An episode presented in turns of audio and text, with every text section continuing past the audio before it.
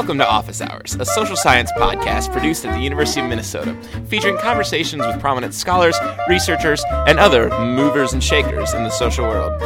This week we talk with Amy Finnegan about Uganda and Invisible Children's Kony 2012 campaign. For the past dozen years, Finnegan has been teaching and doing research in Uganda. In particular, she studied the relationship between outside groups, such as Invisible Children, and local Ugandan activists. How are campaigns like Kony 2012 received in Uganda? Do they help or hurt the cause of indigenous Ugandan activists? Listen up to find out.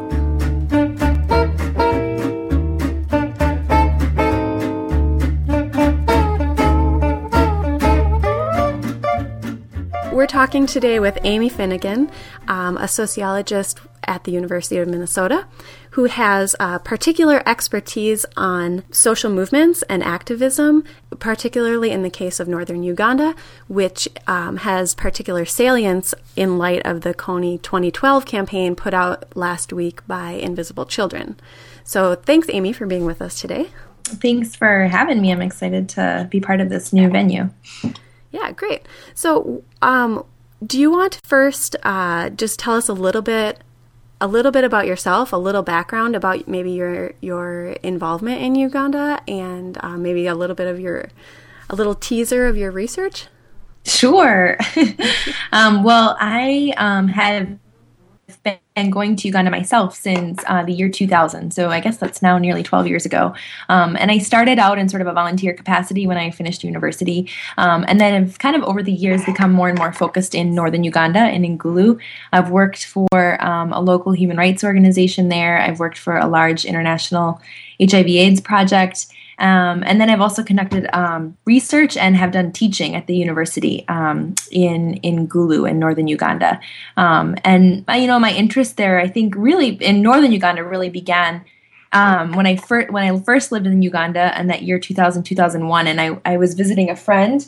Um, a Ugandan friend who lived in the north, and I was just really struck with just the gravity of what um, of what war and violence does to people's lives, and um, and it sort of compelled me to to kind of want to go home and learn more about conflict and violence, and and compelled me definitely to continue to try to find ways to return to Uganda. So um, beyond my research, my my current sort of engagement there is is teaching a um, a, an annual uh, social medicine class every year for medical students, uh, Uganda medical students and international medical students. So. Okay, great. So um, you can kind of kind of comment on you know the the development you've you've had a dozen years now of engagement with the the people who have um, experienced this war and who are now rebuilding their lives um, and so it kind of gives you a particular uh, expertise I guess to comment on on this unique engagement now that we're seeing with the Invisible Children um, Kony 2012 campaign. Uh, so, what are what's like your initial reaction to that campaign, and then maybe we can go and um, put it in the broader framework of your dissertation and your previous research, and, and how we think about these types of of activism and and social movements more broadly. Ah, great. Well, I mean, so I've been studying Invisible Children for um, more seriously for like the last three years, but I had been aware of them um, and their existence since their very first video in 2005. And I think my reaction to Kony 2012 is probably similar to my reaction um, to the very first video, which I saw. Um, I, I, think it was the spring of 2005 um, which is real it's it's honestly it's a real mix of ambivalence. I mean i feel um, when i remember when i when i first saw the film i was um, I was inspired and psyched and and and moved um, by what other young people um, were trying to do to you know to galvanize attention, to raise awareness, raise consciousness on a on a really um, serious and and grave situation that you know, until about 2003 had gotten very minimal international community attention. Um, so I felt this kind of like this real, real movement and sort of excitement and inspiration. But it, I also remember um, feeling a sense of dissonance. Um, right away when I first saw that first film, um, just with the way the story was being told um, uh, about what was happening in northern Uganda, and then in the film and and what I had sort of personally um, experienced and saw and read about. Um, you know, through my own experience um, visiting visiting the region, so I felt I felt like a real sort of yeah dissonance really, and I think it's very similar with the Kony 2012. I mean, um, feeling you know some um, some excitement and some um, appreciation for what what I what I think are some probably some benevolent intentions, um, but also feeling deeply concerned and distressed um, about the way the story is being told. Um, in particular, but also some of the impact of, of, of the way the story is being told and, and the the impact I think um, both on on young Americans and their understanding of Africa and their understanding of their role in social change, but also um, in, on Ugandans and others that you know are living in the LRA affected regions of um, East and Central Africa. So ambivalence has definitely been there for me. Your dissertation is called Beyond Victimhood Narratives of Social Change from and for Northern Uganda. So, I mean, that really gives us a sense of um, I guess where you're coming from. Maybe you can tell us a little bit more um, about your findings from that study. What, who exactly you talked to, um, a little bit about you know your your um, methodology, what you did, uh, what types of what types of people you talked to, what types of questions you asked, and then what your what your findings were. What are these different narratives of social change? What are the narratives that come um, from Uganda as opposed to the narratives that are for for northern Uganda? Um, and where those two different narratives emerge. And um, I assume how you also talk about how those narratives interact with one another. Yeah, definitely. So, I mean, yeah, the dissertation really sort of was was born from that dissonance that I that I was that I've experienced um, since the initial since I saw my my viewing of the initial film. Um, so the dissertation itself is is a qualitative piece. Um, it's an ethno it's based on ethnography. Uh, uh, interviews and focus groups, um, which I conducted both in northern Uganda and in um, in the United States. And so it's really sort of following kind of two sort of main axes, I guess. Like the one is um, invisible children itself, and and particular, I was really focused on what what they're about in terms of an activist group here in the United States, and sort of who they're mobilizing and what um, who they're mobilizing and why they're able to mobilize that group and sort of what yeah what are some of the narratives they're telling. Um, while i did follow some of their work in uganda it was it was much more focused on sort of what they're about in the united states which i um, yeah because i think in the united states this is where they really play an activist role. I think in uganda they're they're they're sort of a development organization. Um, and then the other part of the dissertation is really trying to follow um, a handful of Ugandan indigenous um, activist groups that are involved in peace and human rights, which are similar themes that um, that uh, Invisible Children sort of um, uh, advocates, I guess, in their in their rhetoric. So I've been trying to kind of look at what they're about and their methodology and sort of and some of the narratives that they use. And then and then a, a big part of the research actually was also trying to trying to at least um, begin a conversation um, where these two sort of forms of activism could could speak to one another. And um, i took a very much like a participatory action research stance in in my work. And and i did a lot of and i reflect a lot of myself and sort of my own journey um, from a model of activism that I think was much more in line with probably what Invisible Children was about, a more critical um, model now, where that I think was is hopefully and much more in the, in the values of solidarity. Um, so with with that participatory action research stance, part of what I did was was tried to um, ask Ugandans to reflect on on Invisible Children and to wa- to watch some of the films together and to sort of have to begin a little bit of a discussion about well, what is this what does this say and how do you how do you how do how do you feel about what it says and and how does it reflect on on your reality and and what you think um, is necessary at, at this point. Um, and then likewise, I think also with you with the um, young Americans that I spent time with, I also tried to start a little bit of a conversation with them about you know beginning to reflect on how they relate to Ugandan activists um, um and and how um, they could be perhaps be more in dialogue with them. So definitely like the dissertation title has says a lot of what I um, you know, I think what one of my central arguments is is that I think um, a lot of the invisible children, rhetoric is is very much kind of continuing um, a bit of a neo-colonial story around um, Africa being a, a place primarily of victims that sort of implores Western intervention. And um, what I found in my in my dissertation or in my research is that um, it's obviously much more than that, and that um, and then in fact that that victimhood I think is is is very patronizing, and um, I think is is um, is ineffective in terms of how it it in, in terms of how it really you know addresses probably some of the issues in in northern Uganda. Um, I, I, do have a, a, chapter in my dissertation where I talk particularly around framing. Invisible Children sort of has like very much sort of like a poor victims frame. Um, and I, I, looked at the indigenous activism or the Uganda originated activism having much more of a sort of a victim. I called it victims preventing the next generation of victims.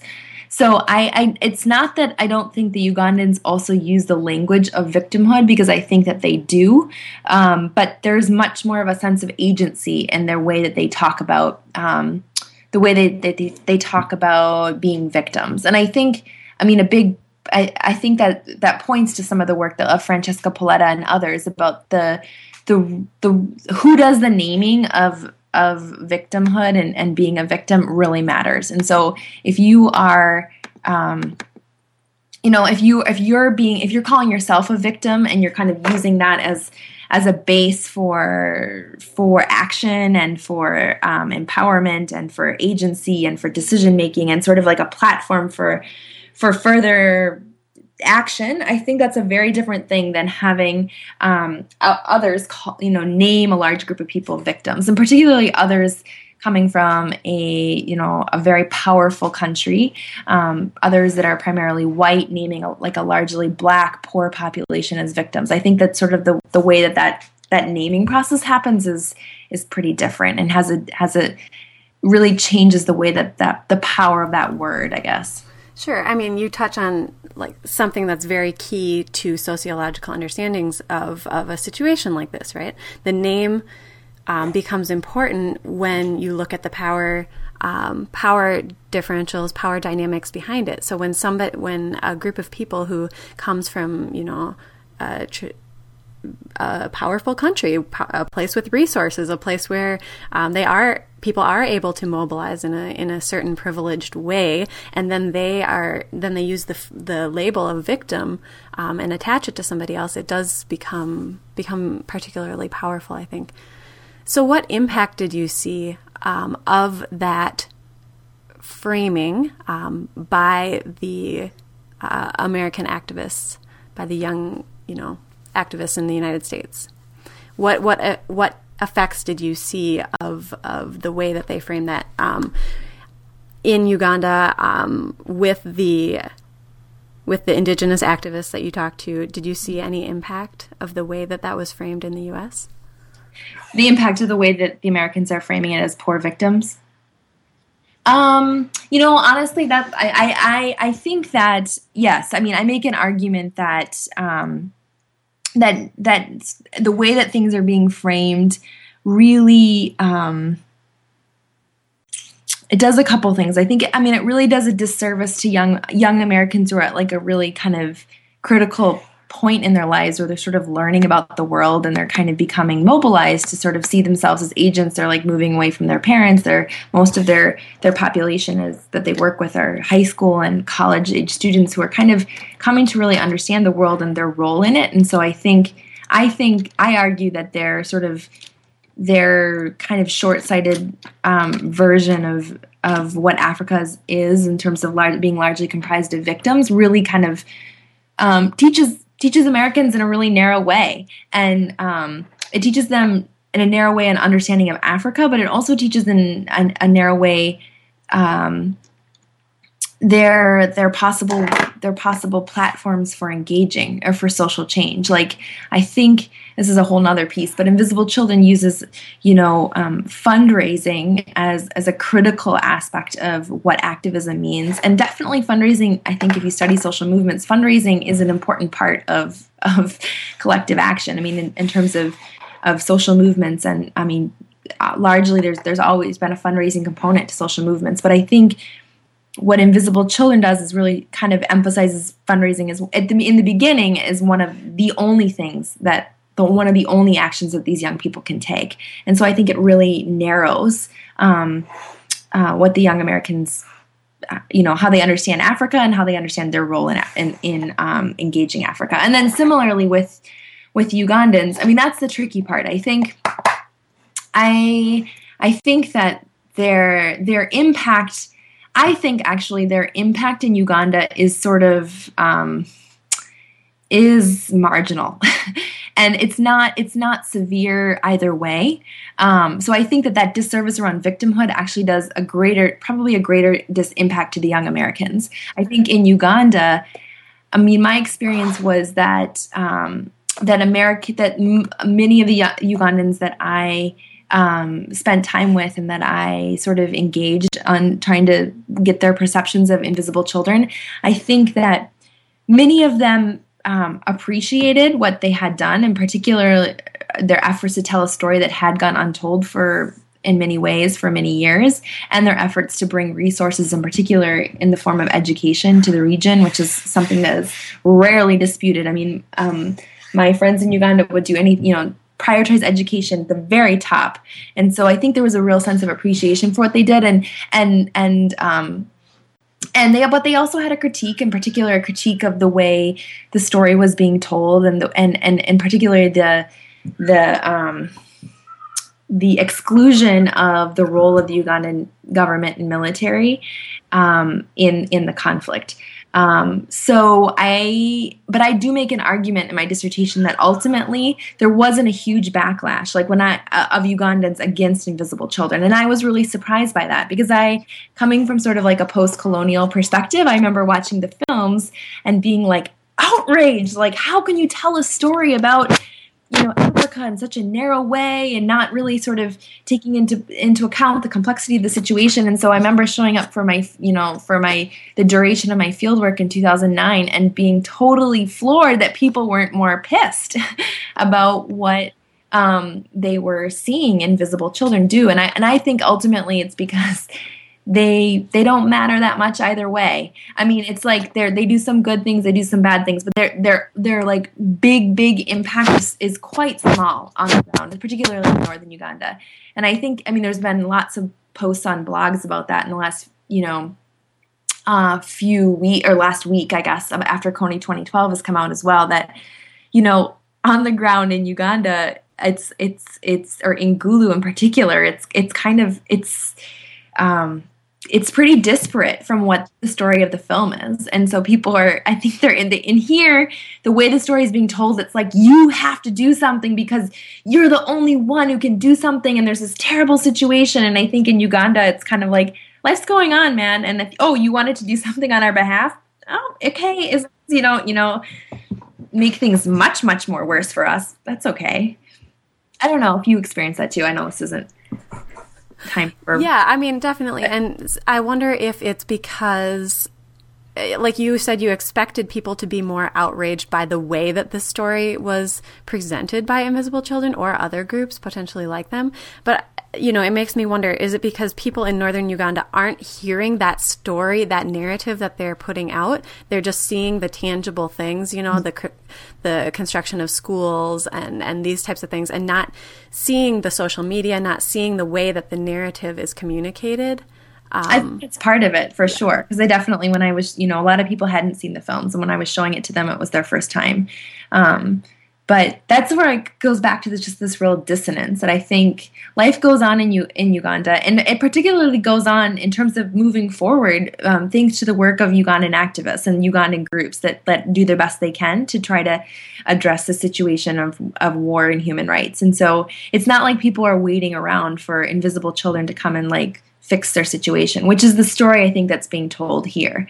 And so I think I think young Americans then come away with a really like sort of um, in like self-indulgent, like self-absorbed kind of uh, perspective on on on what on what their role is in northern Uganda. And while I think it's good to mobilize sort of what could be called maybe apathetic youth, I don't think that um, it's appropriate to sort of tell them that they're doing that they're playing a more important role than they actually are. Sure. Um, I wonder if you can comment on how typical this uh, this sort of campaign, this sort of narrative uh, is, or you expect it might be among um, among you know future activist type campaigns. You know, is this so the way that um, Invisible Children mobilizes using social media? You know, how does this compare to, say, um, how people mobilized about issues in the past? You know, um, and how is this reshaping the way that that these types of groups are able to mobilize. Um, yeah, and just like c- compare them to other types of, of groups trying to mobilize around similar issues. What are their strategies? Are they? Do you see this pr- somewhat problematic narrative emerging in other groups as well? Like, is this a is this a broader trend? This um, young Americans mobilizing to save, uh, you know, X, Y, or Z people somewhere else.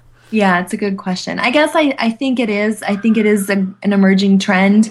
I mean, I think it's it's very much in the tradition of Save Darfur, which um, I think in some ways had more structural uh, tactics. I mean, they were um, doing divestment and, and some some some strategies that I think did sort of link back a little bit more to the US than sort of the rescue like mentality of invisible children. But I do think that yes, the role of social media is is playing an increasingly important role. And I and I think that the interest of there's a surge in young Americans, particularly young privileged Americans, wanting to do global studies, wanting to study abroad, wanting to travel abroad, and particularly in Africa. And I think part of that is um, part of that is the role of Hollywood um, in in sort of bringing Africa into um, into films and into sort of um, celebrity philanthropy.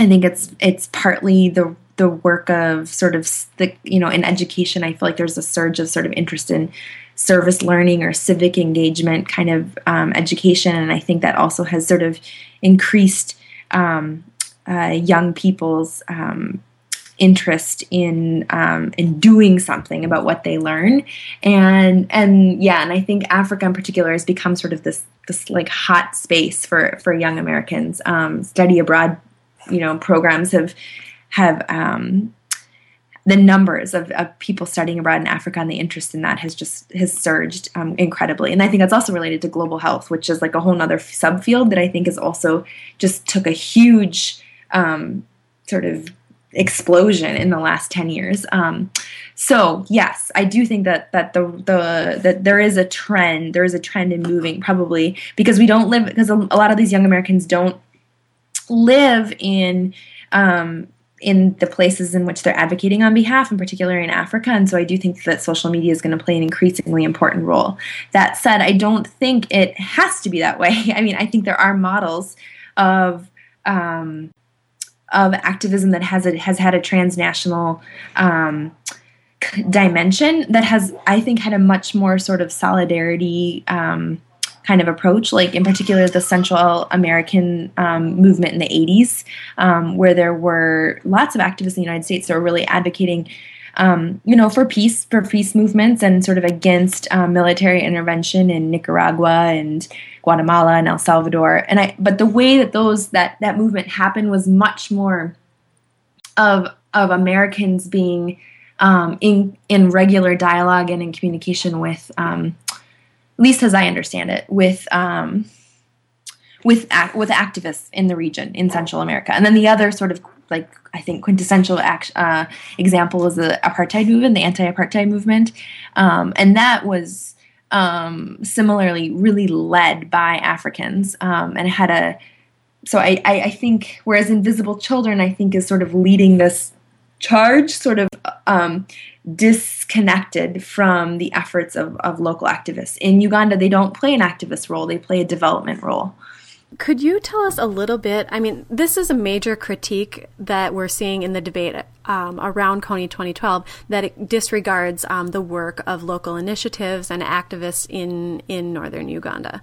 Um, can you tell us a little bit about what that story is? Like, what is what are what is some of the work that you're seeing in the region by local activists? Um, what have been some of the initiatives over the past 20 years of this war by local actors um, to deal to deal with the war, to stop the violence, and to now um, as the violence has subsided to rebuild communities. I think like that is a uh, it's a key critique that we're hearing that mm-hmm. you know this campaign is not taking into account these on the ground actions, but yet there that that um, story about what is taking place on the ground is still missing. Mm-hmm. So mm-hmm. what what is taking place on the ground? Um, what are the local initiatives? Maybe you can tell us even just a couple of stories, a couple of people that you know, or organizations, or yeah. Like I mean, I I looked at five different groups. Um, in the peace and human rights um, kind of sphere, I guess. Um, and I, so I think they've they've contributed in several ways. I mean, and I and I think their work had, like as you sort of pointed out in your question, I think it began um, much earlier than and sort of the Invisible Children surge. So, I mean, there were people that were you know concerned about the direction of you know violence and war in their communities beginning shortly after um, the Ugandan army and the and the LRA sort of or the antecedents of the LRA sort of began their violence in the late 80s. So like 1987, 1988, there were already people demonstrating at times in the market in Gulu, um, women's groups that were were concerned about war and sort of how that was going to impact their families. Um, so there's been demonstrations. There's been um, in particular, these groups have have played a really important role in um, bringing forward peace talks. Um, not only the most, the sort of latest and maybe arguably the most um, successful peace talks, the Juba talks in 2006, but even before that, I mean, there were there were years of work of you know I think throughout the 2000s where some of these um, uh, activist groups, and in particular, I'm referring to the Acholi Religious Leaders Peace Initiative, Human Rights Focus, the Justice and Peace Commission of the um, of uh, of the Catholic Church, and then um, the, this group I think is is much less active now. Um, civil society organizations for peace in northern Uganda, and um, at one time I think the cultural group, some of the cultural leaders also played a pretty important role. But these these individuals and these organizations were were critical in bringing together the parties for dialogue. Um, for you know for for moving towards peace talks. I mean, they would literally meet people in the bush, um, members of the LRA, and try to bring members of the government to sort of start laying a framework for trying to have you know more. Um, formal uh, negotiations. Um, so I think that they have they they played a really important role because they had contacts and they had relationships with with both sides. Um, so they played a really important role there. They've played um, and and they played a they've been a strong voice um, recently. Well, in two ways. One, you know, I think Invisible Children really sort of um, kind of tells the story that they kind of discovered the night commuters and the the um, the phenomenon of children uh, walking into town at night for protection and safety during the the climax of the war. And um, I think some some of these activist groups, in particular Acholi Religious Leaders Peace Initiative, played a huge role in actually um, and and trying to bring to to light that the severity of that situation um, and the, some of the leaders, you know, sleeping in the bus park um, as early as 2003, and and trying to recognize how severe of a situation it was, and and and, and yes, trying to call them the world's uh, media and international community to to light. Um, that also, I mean, these groups also, a lot of them have not only an advocacy component, which more recently um, there has been a stance against military intervention. I think um, like I said, they were pushing peace talks, but I think you know as as um, as the LRA bill sort of gathered got attention in the United States and sort of moved towards um, towards law and eventually Obama um, appointing 100 military advisors. I mean, there were a lot of people that were really concerned about what that would mean. I think uh, through the history of the war in northern Uganda, military intervention has nearly always led to um, more casualties uh, and and and disaster. It's just not been an effective and uh, strategy, and people recognize that, and they and they realize that that there was there was a lot to be concerned about with um, with the emphasis on the role that military could play in in uh, in arresting Joseph Kony um, and bringing him to the ICC. So these groups have played this advocacy role, sort of questioning military intervention. Um, and kind of continuing to push for the opportunity for peace talks. There's been a lot of um, cross d- cross border dialogue and efforts to try to link civil society groups from northern Uganda with groups from Sudan, DRC, and Central African Republic, recognizing that they're going to have different relationships to the LRA. In northern Uganda, a lot of these activists, part of their sort of platform or part of their reason they may care so much about about not um, uh, um, engaging the LRA militarily is because they know people who have been part of the LRA, who've been abducted and who've been coerced to participate, and they recognize that a military intervention is, you know, could lead to the death of their of their loved ones. Whereas, whereas I think some of the civil society groups in the and the rest of the region doesn't have that that same kind of affinity. Although in some cases they may. But there's been a lot of effort for these for these groups to come together and to have a dialogue and to sort of talk about their different experiences of the war and how they might sort of kind of come together with a joint statement and joint efforts for what needs to be done. Um, and then the last thing I was just going to kind of point out is like human rights focus in particular has just, I think, done a tremendous job with kind of continuing to trying to think about um, you know how human rights have been um, affected during the war, and they've they've done an amazing job of kind of training um, a group of lay people to sort of pay attention to that and to sort and to be involved in in um, in reporting violations of hu- human rights, um, you know, civil and political rights, but also social and economic rights, um, in a way that those those rights can be th- those violations can be followed up upon and you know brought to court and and illuminated in sort of international reports. While it is a long and laborsome process, I think that they they have they've done a lot to sort of to bring those to the bring those some of those voices to light and to bring in particularly the role of um, the Ugandan government in in uh, furthering or in in excuse me the role of the Ugandan government in perpetuating human rights atrocities, um, which is something that's totally left out of, of the invisible children narrative. So I don't know. Does that give you some a few a few points or? Yeah, it definitely does. I mean, I think that's helpful just to to talk about the really the broad range of actors locally um, or regionally, um, in the case of you know the surrounding neighboring countries, that have been really working on trying to resolve this conflict for the past 20 years. Um, and so that is definitely a key piece that is missing from from this conversation that we're that we're seeing emerge now in a very uh, you're right, a very self indulgent way that nobody is or has been or will do anything until we do it you know. So to some extent, that sort of um, sense of individual agency or the agency of, of young people in the U.S. can be like can be inspiring, right? And can be um, can be important. You want people to feel empowered and that they can do something, but at the same time, it can't discount or remove the people who already are working on these issues right. and have been for a long time. Right. Yeah. Right. Exactly. I think it can.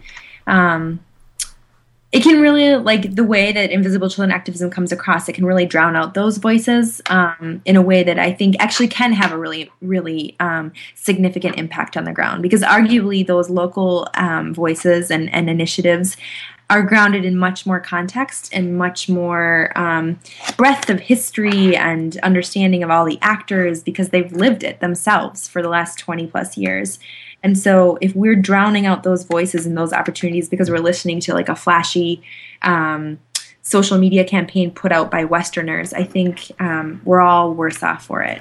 Right. So, speaking of the broader context, the historical story here, um, do you think that there is something very unique and pivotal about this year, 2012? I mean, this is the way the entire campaign is framed. That if it's not now, it's it's now or never, basically. And this year has some, you know, some key uh, pivotal role to play in in ending this conflict. Do you see it that way? Do you see uh, some key uh, opportunities for um, resolving this conflict in this in this year, or do you not see it that way? That's a great question. I I mean, well, I think well, I and I think most people involved in the debate, of course, want the same thing, which is you know the war to end um, as quickly as possible with as with as you know few casualties as possible, with while addressing some of the underlying issues.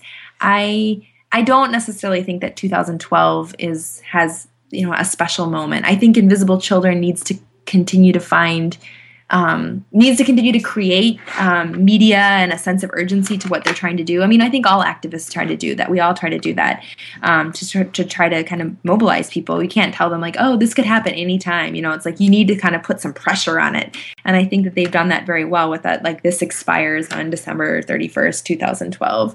Um, but in terms of sort of in the broader historical context, no, I don't necessarily think that there's any any particularly um, salient moment that 2012 offers in this conflict. Um, I think we could pretty much wrap up here. I don't know if you want to say any concluding um, thoughts or something that we've left out. I mean, I know there's there's tons here, and you and I could probably go on about this for maybe way longer than anyone else would want to listen to it. um, but I don't know if there's you know something you feel like we've left out.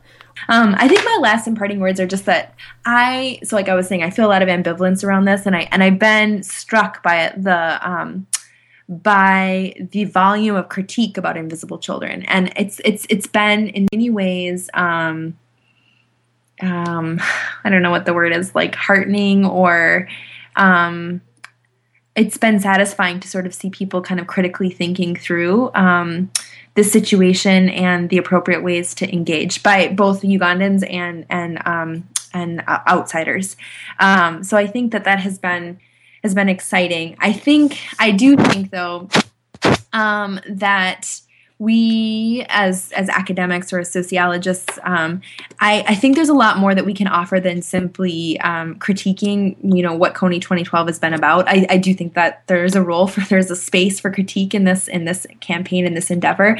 But I, I think that really I think what we really need to focus on or what I want to focus on or what I think I need to focus on is um, is really thinking about how do we um, engage these like 100 million plus people that have now seen the YouTube YouTube video and and are and are fired up and are you know are disturbed that um, there is a situation like such as there is with Joseph Kony and that there's kids and there's adults that have been affected by a war in another part of the world that they didn't even know about. Um, how do we engage them in a way and sort of shift their orientation from like this rescue um, uh, mentality to to one that's really that's really sort of based in in social justice and that's really based in solidarity. And i i think it's possible um, but i think it's it's i'm it's a it's a difficult task. Um, and I think for those of us who are teachers, we have you know an important role to play maybe in our classrooms and trying to really engage people in a way that they can they can be they can feel that fire of, of mobilization, um, but in a way that's um, in the way that's critical and and that that involves excuse me it involves critical thinking and um, that is strategic um, so I think that because a lot of people have written things like, "Oh, but these people have good intentions," um, and I and I and I actually do believe that the, they do have good intentions. That Invisible Children is not just this, um, you know, selfish, um, um, misinformed kind of um, neo-colonialist group. Um, I think that they they do have good intentions, but um, but but that doesn't mean that that's enough. Just because we have good intentions and we want to try to do something doesn't.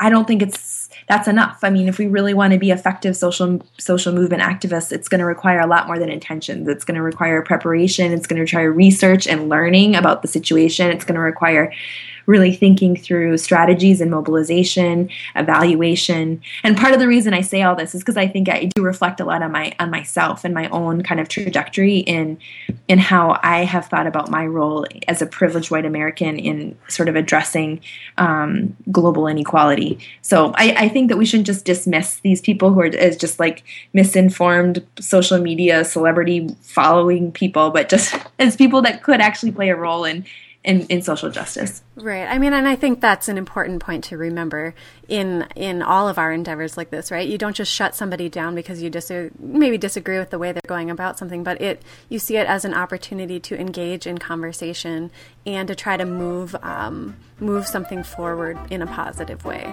So I think that's a really important point to remember.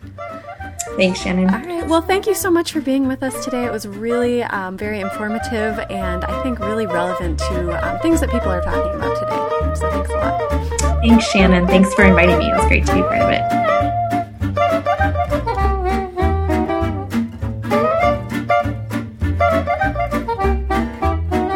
that is all for another episode of Office Hours. Thanks for listening. See you soon.